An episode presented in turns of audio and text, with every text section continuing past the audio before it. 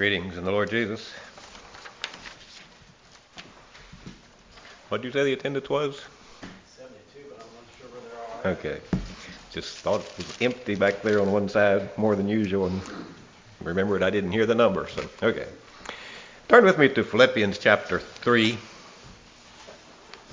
I guess we could call this a New Year's sermon if you like.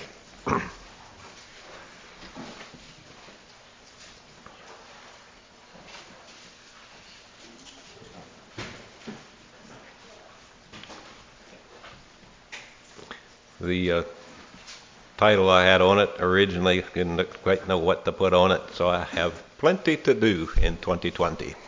Plenty to do in 2020. And later I added this as maybe a subtitle. Forget. Don't forget. So, let's read the chapter. Finally, my brethren, rejoice in the Lord. To write the same things to you, to me indeed, is not grievous, but for you it is safe. Beware of dogs, beware of evil workers, beware of the concision. For we are the circumcision, which worship God in the Spirit, and rejoice in Christ Jesus, and have no confidence in the flesh. Though I might also have confidence in the flesh. If any other man thinketh that he hath whereof he might trust in the flesh, I have more. Circumcised the eighth day, of the stock of Israel, of the tribe of Benjamin, and Hebrew of the Hebrews, as touching the law, a Pharisee, concerning zeal, persecuting the church, touching the righteousness which is in the law, blameless. But what things were gained to me, those I counted loss for Christ.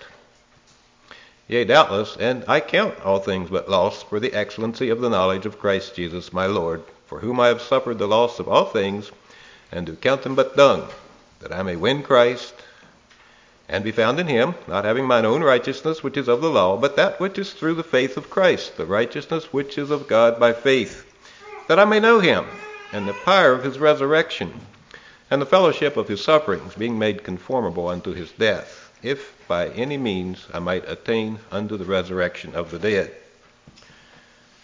Not as though I had already attained, either were already perfect, but I follow after, if that I may apprehend that for which also I am apprehended of Christ Jesus. Brethren, I count not myself to have apprehended, but this one thing I do, forgetting those things which are behind, and reaching forth unto those things which are before, I press toward the mark for the prize of the high calling of God in Christ Jesus. Let us therefore, as many as be perfect, be thus minded. And if in anything ye be otherwise minded, God shall reveal even this unto you. Nevertheless, whereto we have already attained, let us walk by the same rule, let us mind the same thing. Brethren, be followers together of me, and mark them which walk so as you have us for an example. For many walk, of whom I have told you often, and now tell you even weeping, that they are the enemies of the cross of Christ, whose end is destruction, whose God is their belly, and their glory is in their shame, who mind earthly things. For our conversation, our citizenship is in heaven, from whence also we look for the Savior, the Lord Jesus Christ, who shall change our vile body, that it may be fashioned like unto his glorious body, according to the working whereby he is able even to subdue all things unto himself. Therefore, my brethren, dearly beloved and longed for, my joy and crown, so stand fast in the Lord, my dearly beloved. All right. Okay. I missed my note. I did want to mention that Joshua and Levita were taken in at Bridgewater last Sunday, right? So Levita is no longer a member with us. She's officially at Bridgewater now. All right.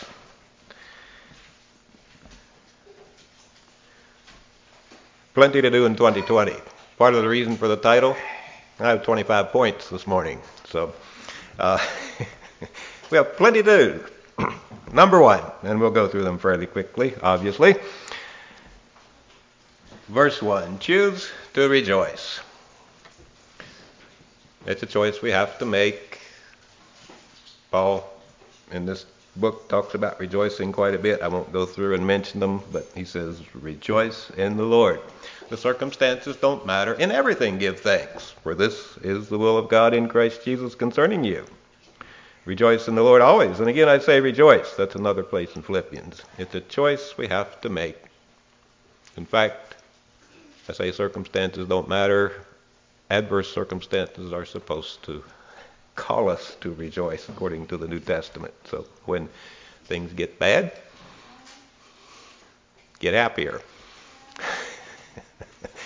Why not? We've got a God who's able to take us through them. Okay. Number two. Also from verse 1, accept reminders gratefully, or maybe gracefully might be a better word, or put them both in there. Accept reminders gratefully, acknowledging that we need them. Paul says it's not a bother to me to keep repeating the same things to you.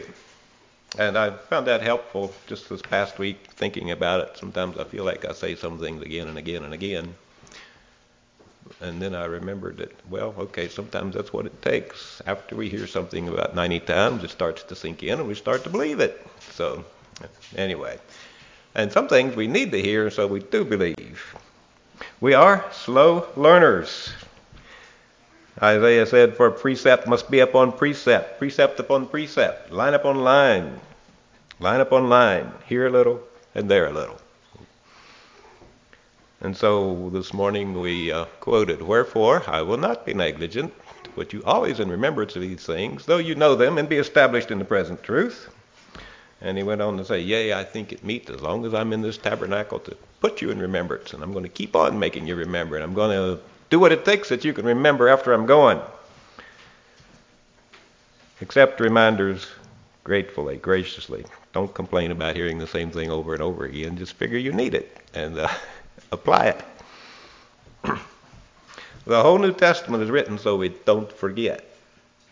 So get in there and get your reminders daily. Number three, from verse 2, beware of those who teach ways other than Jesus Christ. And here, of course, he's talking about the Judaizers, the Christian Judaizers, I guess we could call them, those who insisted on circumcision and keeping some of the law. And today, we have them all around us, and they're promoting things as varied as vitamins to voodoo, I guess we could say, and a whole lot of stuff in between. And Jesus Christ is the answer. Brother Paul told us a while ago, it's not a religion. We know Christ. We read that in this chapter too. And we'll get there in a little.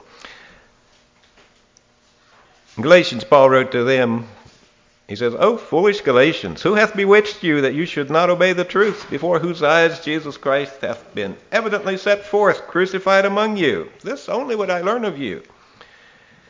Received you the Spirit by the works of the law, or by the hearing of faith? Are you so foolish? Having begun in the Spirit, are you now made perfect by the flesh?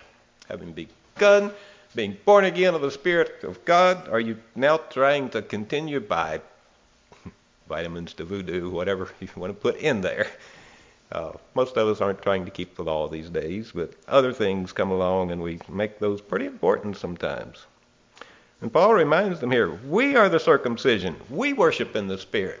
We have no confidence in the flesh. We trust in the Lord Jesus. He didn't stop there. He says, but hey, if anybody ought to have confidence in the flesh, I've got them beat. That's what you have through, well, verses 4, 5, 6, and 7. Well, 4, 5, and 6, anyway. If anybody could have confidence in the flesh, I could. And so, number 4, verse 7. Count as loss what we lived for in the flesh. What it seems important to this world. Count it as loss. Paul says, all those things that I lived for, those I counted loss for Christ. When I saw the Lord Jesus and saw he was the answer, that stuff had to go. We must be empty of self if we're going to be filled with the Lord Jesus. It can't be Jesus and something else. It must be Jesus and him crucified. Paul said that was a stumbling block to the Jews. You know, they could not see that. How could Messiah have to go through that? And to the Greeks, that's foolishness. You mean a man could just die for sins and take care of me? And they had to have these great big plans that encompassed the universe almost to save them. It was too simple for them. Christ and him crucified.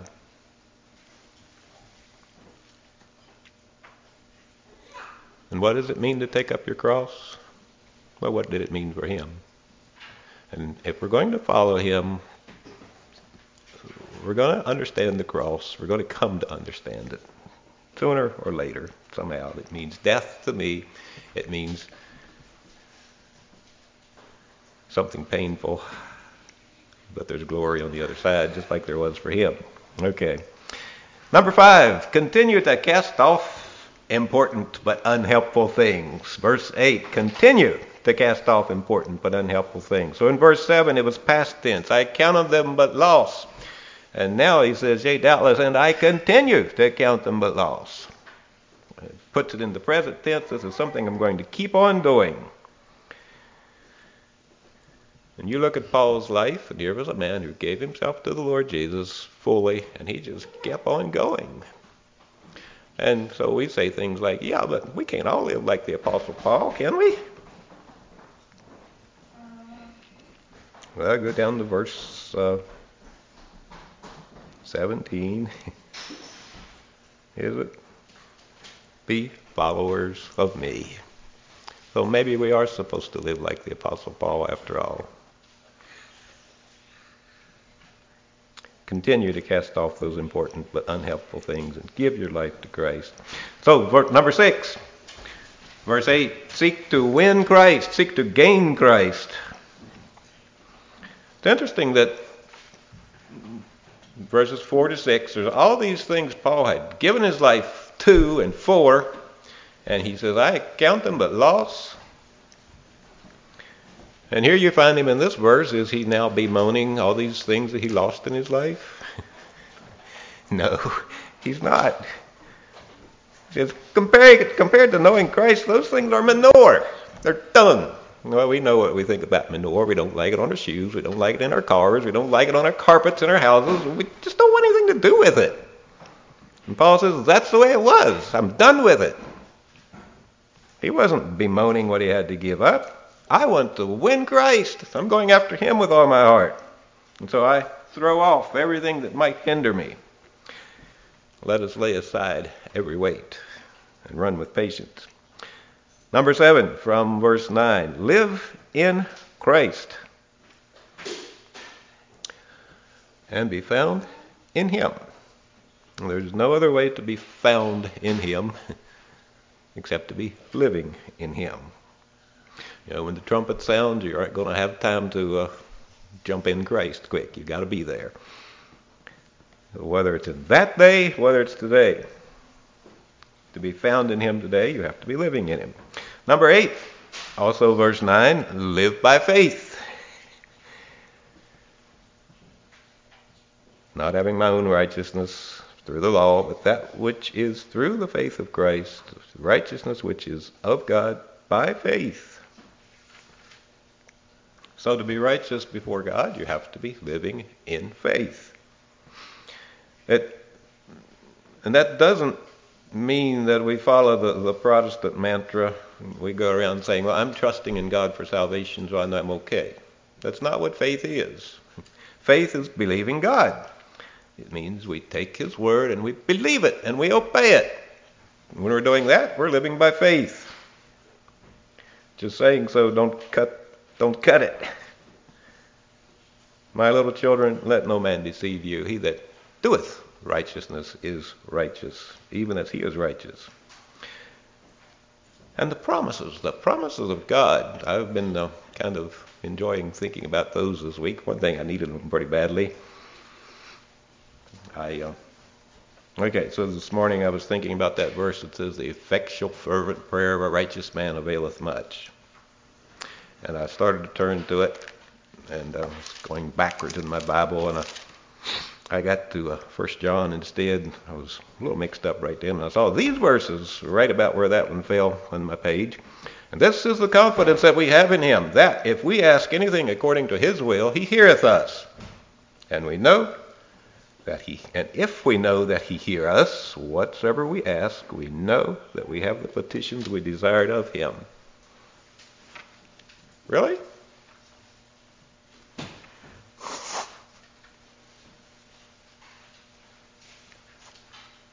Does God answer your prayers?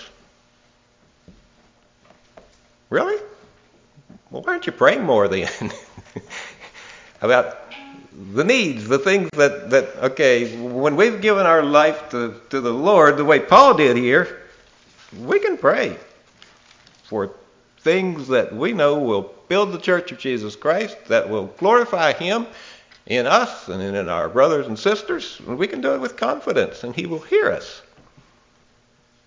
Right?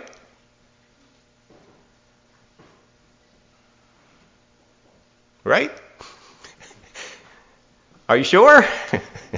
Well, what's the matter with you? Are you praying?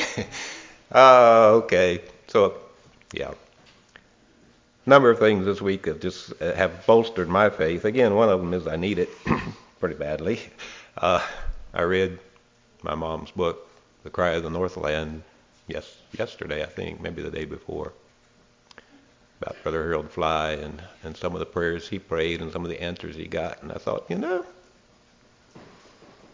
we need to be a little more bold in our praying. I do anyway. All right. Let's see. That took longer than a minute. Better keep moving. Number nine. Know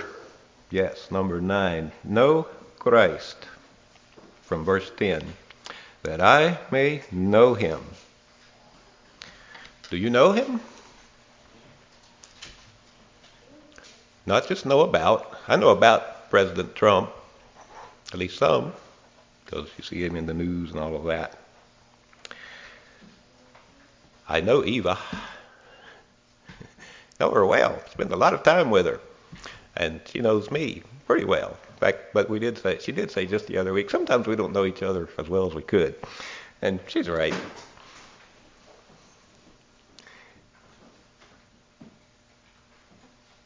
We don't know the Lord Jesus as well as we could either. That I may know him better, more. Well, how do you do that? You spend time with him. You talk to him. You listen to him. You go to his word and you pray. And how else do you know somebody but spending time with him? Know Christ. Number 10. Keep the reward in view. Verse 11. If by any means I might attain unto the resurrection of the dead. This world is not the ultimate. There's nothing permanent here to offer. We heard it this morning. Maybe it was in Sunday school class. We're all just going to die and leave it. Everything here. The only thing important here are the relationships that build the kingdom. They're going to make a difference in eternity. We look for a city. It's there. We can see it by faith. It's invisible. But that's what faith's all about when you look at Hebrews 11, seeing the invisible. I like what Paul said in Romans 8. I reckon that the sufferings of this present time are not worthy to be compared with the glory which shall be revealed in us. Well, that's hard for us to grasp, partly because we don't have a lot of sufferings. We get pretty comfortable here. Keep the reward in view. Choose to believe. Glory. The glory that we shall experience is going to be worth far more than anything we can think of here. The things we tend to live for to gain the whole world, no, we don't try to gain the whole world. It's usually pretty small what we try to gain. Not worth it. Number 11. From verse 12, never become satisfied with our level of Christianity. We'll call it that. Not as though it already attained, either we're already perfect. I do not yet know him fully. To slack off is to lose the race. I haven't yet apprehended, gotten a hold of, but seized that which he apprehended me for.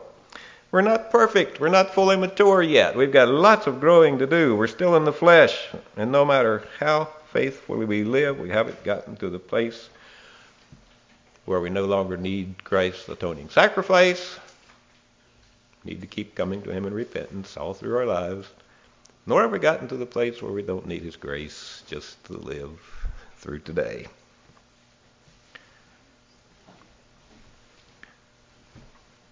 I wrote down an acrostic here. Well, you've heard of the NCAA. Some of you have. I wrote down NKAA. The N is the need. We have the need. We have the need. It's reality. The K, we need to know that need. And then the two A's, we need to acknowledge it. And we need to ask. So, NKAA. We haven't arrived yet. Number 12, from verse 13.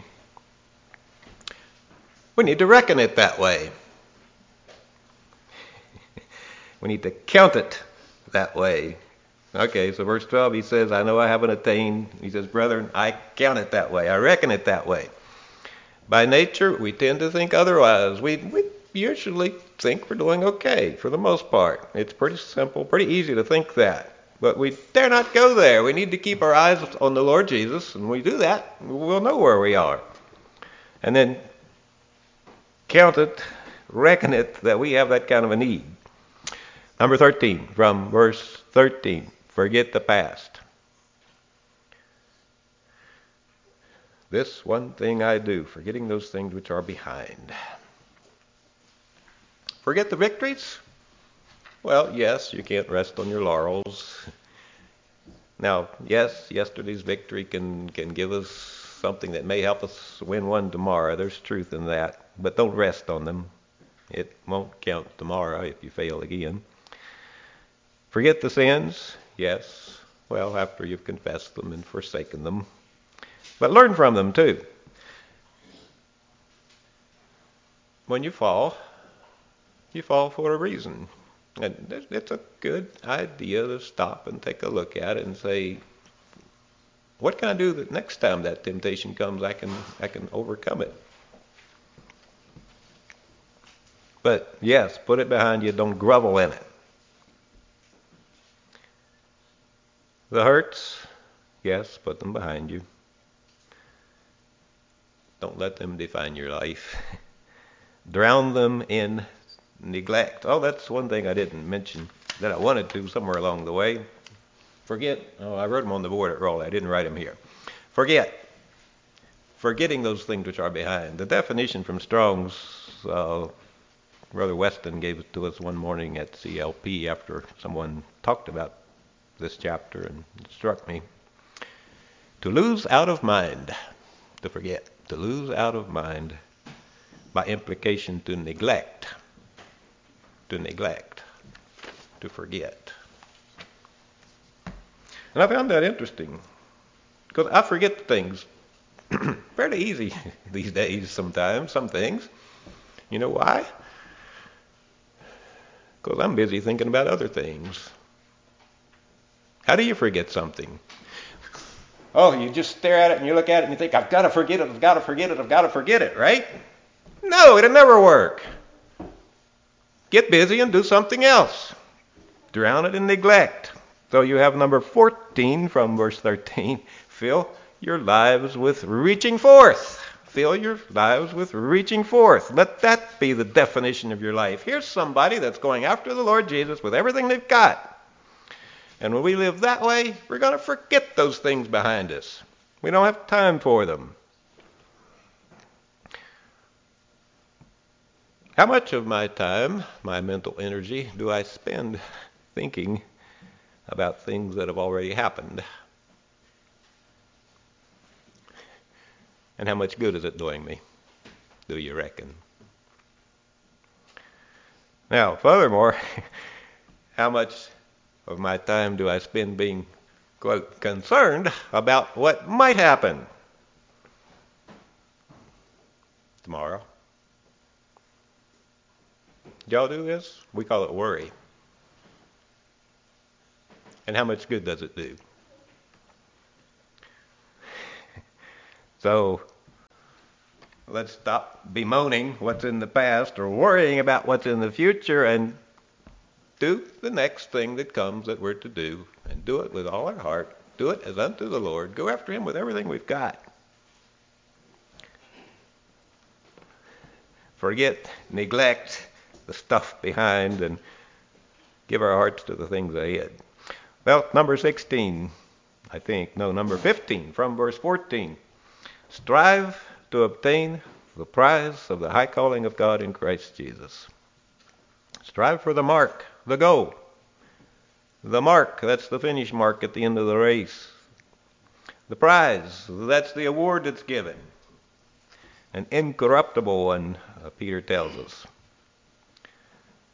Strive to obtain. Does that describe the way you lived last week? Here's somebody that's going at it with everything they've got. They've got their eyes on the prize. And it's probably a little more important that we focus on next week, or maybe just today. Is that the way I'm living now? Is that the way I committed to living? This week, this year, this decade, this lifetime. Number 16, from verse 15. Make that view of life your daily goal. Whereto we've already attained. Maybe I'm ahead of myself when I'm in the wrong verse. Let's back up, verse 15. Let us, therefore, as many as be perfect, be thus minded. Live that way. Make that view of life our daily goal. It's not just a New Year's resolution. That's okay at the end of the year, the beginning of the year, to look back and think about how things went and to recommit yourself to the Lord. It's okay to do that at the beginning of the decade. We happen to be there too, by the way, or depending how you count the decade. But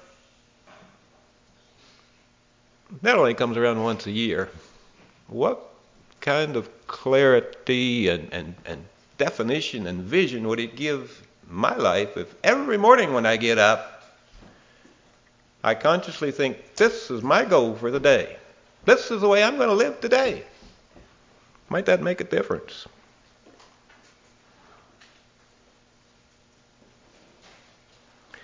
We're going to put our lives into making every choice, every decision, every action of today in the light of that goal. Number 17, from verse 15, be open to learning, and he'll reveal it to us. And if in anything you be otherwise minded, God shall reveal even this unto you.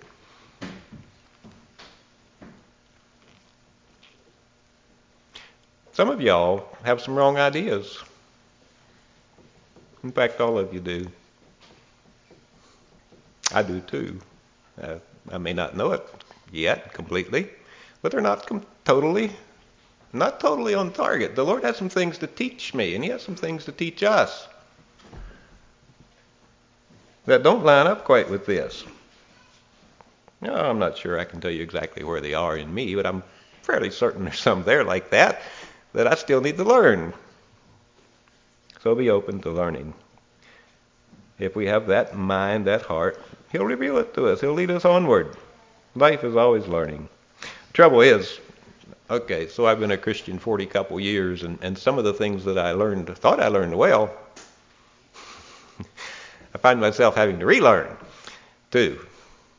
Well, maybe that's another verse further on. All right. In fact, that comes next. Number 18. Live up to your progress from verse 16. When we've learned a lesson, live up to it.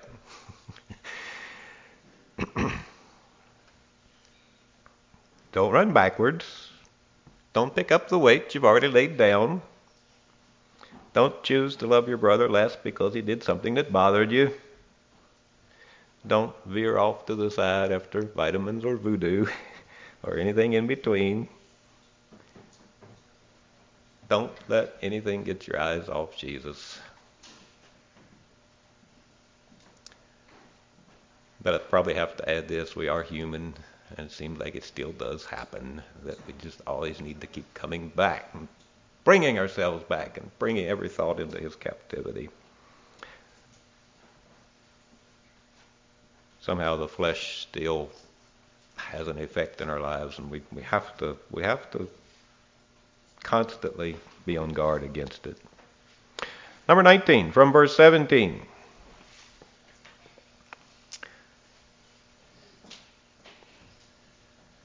Yes, this is what I want. Make note of the spiritual people and determine to follow their examples. Make note of spiritual people and determine to follow their examples. Brethren, be followers together of me and mark them, which walk so that you have us for an example. Do it individually as a person, but we do it together.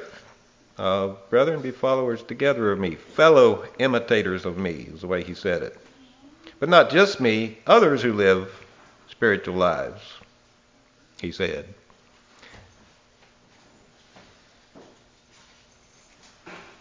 There's safety in looking to spiritual people for examples.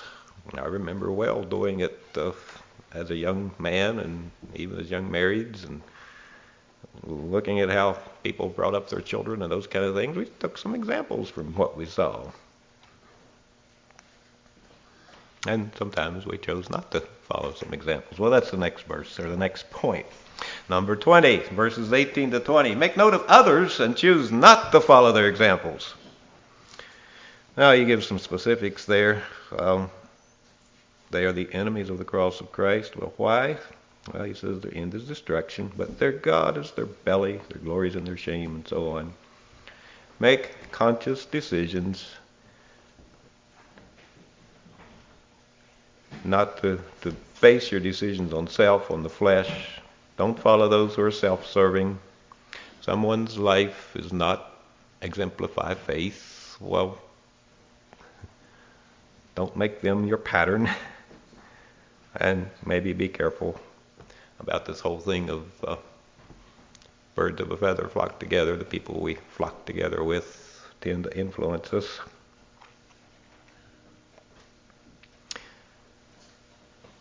Put those two together. Make note of spiritual people and follow their examples, and make note of others and don't follow them. And we've got some good basis for making decisions, for help in making decisions. And I remember, and I probably said this here before, it's good to ask counsel of people, of spiritual people. And I can remember sometimes I didn't even bother. I can remember thinking, I wonder what John Risser would say if I asked him about this. And I knew already. I had my answer. Didn't have to go ask. I just already knew. And for one example, I think I did that with him, and probably some others too. But I don't know that I ever told him. Maybe I should have. Okay. Number 21, from verse 19. Don't let self become your motivator, whose God is their belly, it says. They make their decisions based on what feels good, their pleasures, what their comfort, their wants, their desires, instead of, Lord, what wilt thou have me to do? Do you find it hard to make simple decisions, just to deny yourself of something that you don't have to deny yourself of? I mean, after all, we can have it. We've got the money or whatever, and there's nothing wrong with it. So we can have it, right? And see, that's partly what fasting is about. You can eat. There's nothing wrong with eating.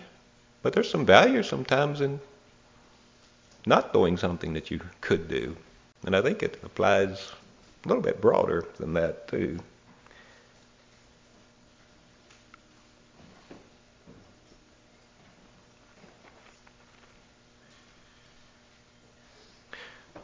Where do you get the practice for denying yourself of things that might be important to deny yourself of, if not by practicing on some maybe less important things? All right. So, number 22, and this is related pretty closely. Choose carefully what you glory in, or what you take pleasure in. They glory in their shame. And, it's pretty easy for us to look at an arrogant, know-it-all type of person and see the shame in it. Can be a little harder to look in the mirror and see the same thing in us. We are to glory in serving and giving up self and infirmities and hardships and giving ourselves to others. And the men that God calls great, thought about this in the Sunday school lesson this morning, seeking to gain the world and all of that. The people that God calls great are not the ones that are written in the history books for the most part.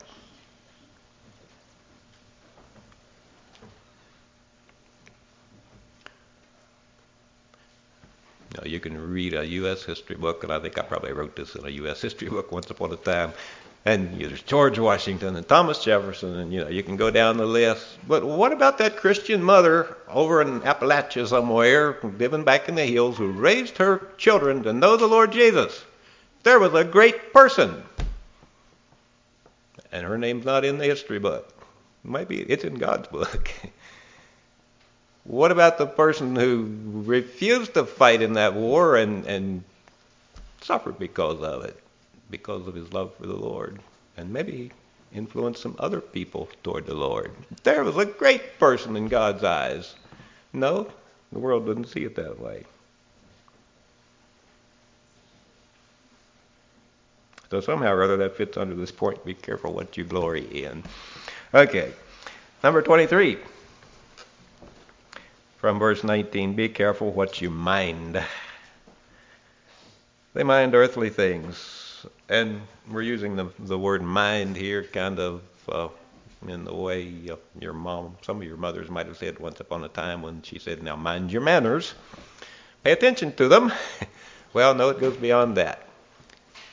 Minding the flesh, the Romans talks about, where you pay attention to someone, to something. Well, it's the same word in Colossians 3:1, set your affection on. Be careful what you think about. Be careful what you pay attention to, what you do. And Philippians, by the way, uses the word mind a number of times in verses 15 and 16 both. Be thus minded, if you be otherwise minded. Verse 16, let us mind the same things. And, well, we won't go to the others. There's some others. Look them up yourself later. Be careful what you mind, where you focus your thinking. You are what you think. You may not be what you think you are, but you are what you think. Number 24, from verse 20, be loyal citizens, for our citizenship is in heaven. Yes, I know it says conversation in your King James, but the word is citizenship in the Greek. We are only here temporarily. This is just the proving ground for a larger step. We're strangers. We're pilgrims. We don't have a permanent city. Can your neighbors tell that? Can the people around you tell that? Or does it look like you're pretty well settled here? How do you feel? What about the way I live illustrates stranger and pilgrim anyway? And not only that, we're ambassadors while we're here. Number 25, look for his coming. So you have verses 20 and 21. We look for the Lord Jesus from heaven. He's going to change this corruptible body, make it like his. Live in the light of eternal realities. Everything here is going to burn up. Not a thing will be left. Why waste time on it? Only those who are found in him, those who are not forgetting him. See, there are things we are to forget. Talked about those, and as I thought about it, the whole rest of the chapter are things we're not to forget. Only those who are found in him and not forgetting him will be delivered into eternal glory. And so, chapter 4, verse 1, therefore, My brethren, dearly beloved and longed for, my joy and crown, so stand fast in the Lord. Get busy. We've got plenty to do in 2020, plenty to do for as long as we're here. Don't forget to forget. Don't forget. Let's have a song.